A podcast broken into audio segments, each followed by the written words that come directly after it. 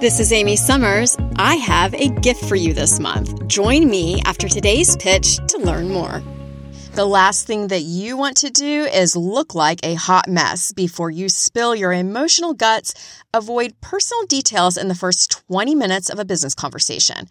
I've been there and trust me, it's easy to slide into the personal stuff without even realizing it.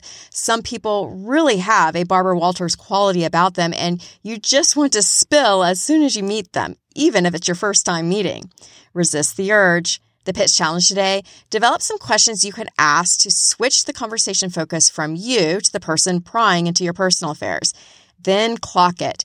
If you can keep the focus off yourself for 20 minutes, then the Barbara Walters types will usually move on.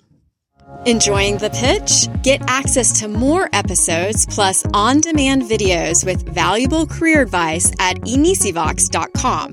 Go to inicivox.com and subscribe with discount code MENTOR15 to get one month for free, a gift to you from me.